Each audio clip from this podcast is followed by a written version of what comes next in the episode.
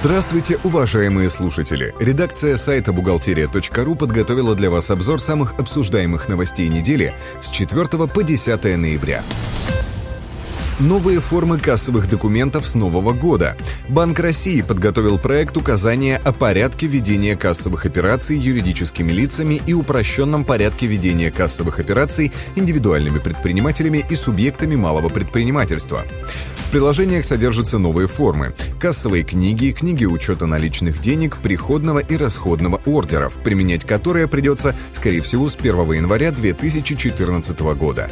Также изменены правила хранения наличных и ведения кассовой книги. Новости от компании «Биратор». Кредитор по обеспеченному залогом обязательству может в случае неисполнения должником этого обязательства получить удовлетворение из стоимости заложенного имущества. Это может произойти путем передачи предмета залога в собственность залогодержателя. При этом стоимость переданного имущества должна быть учтена в составе доходов от реализации у залогодателя в размере погашенного долга по обязательству. Поэтому, если при такой передаче залогодержателю будет допущено превышение предельного размера доходов, организация организация «Залогодатель» обязана перейти с УСН на ОСНО с начала того квартала, в котором допущено превышение. Другие новости читайте на сайте www.berator.ru. Налог на имущество будет рассчитываться по кадастровой стоимости. С 1 января 2014 года по новым правилам будут облагаться налогом административно-деловые центры, торговые комплексы и помещения в них.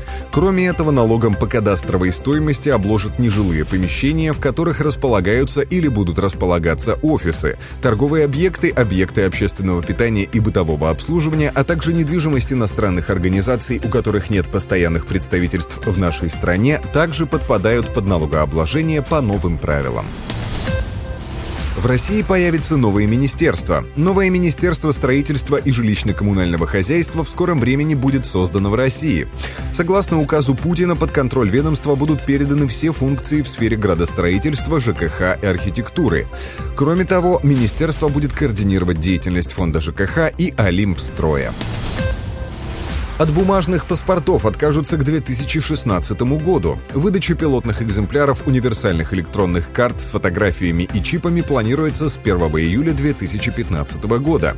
Ранее предполагалось, что выбор между электронной картой и бумажным паспортом сохранится у россиян до 2025 года. Однако доработанный ФМС России законопроект ускорил отмирание традиционного паспорта на целых 9 лет.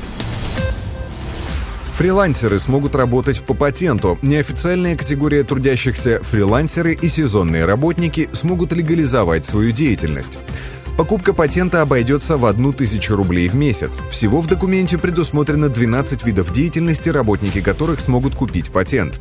Среди них переводчики, швеи, репетиторы, сиделки с больными, повара и даже люди, представляющие услуги по перегонке скота, выпасу скота, выхолащиванию сельскохозяйственной птицы, чистке курятников.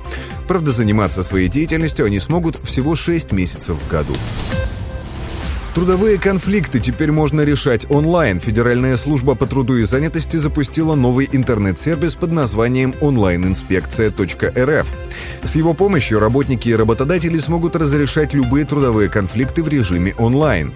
У посетителей ресурса появилась возможность заявить о нарушениях на своем предприятии, а в дальнейшем проконтролировать ход инспекторской проверки. Портал рассчитан на граждан, не имеющих юридической подготовки. Следственный комитет покончит с налоговой оптимизацией, осуществить свою давнюю мечту, покончить не только с откровенными налоговыми уклонистами, но и с так называемыми оптимизаторами, то есть с компаниями, минимизирующими налоги, формально не нарушая законов, готовится Следственный комитет. Подготовленный СКРФ законопроект вводит в Гражданский кодекс запрет на использование гражданских прав в целях уклонения от уплаты налогов. Параллельно в налоговом кодексе предлагается прописать понятие мнимых и притворных хозяйственных операций. Бизнес либо учитывает для налоговых целей операции, которые реально не совершал, тем самым занижая прибыль, либо реальные операции скрывает за фиктивными и тоже тем самым снижает налоги, говорится в пояснительной записке СКР.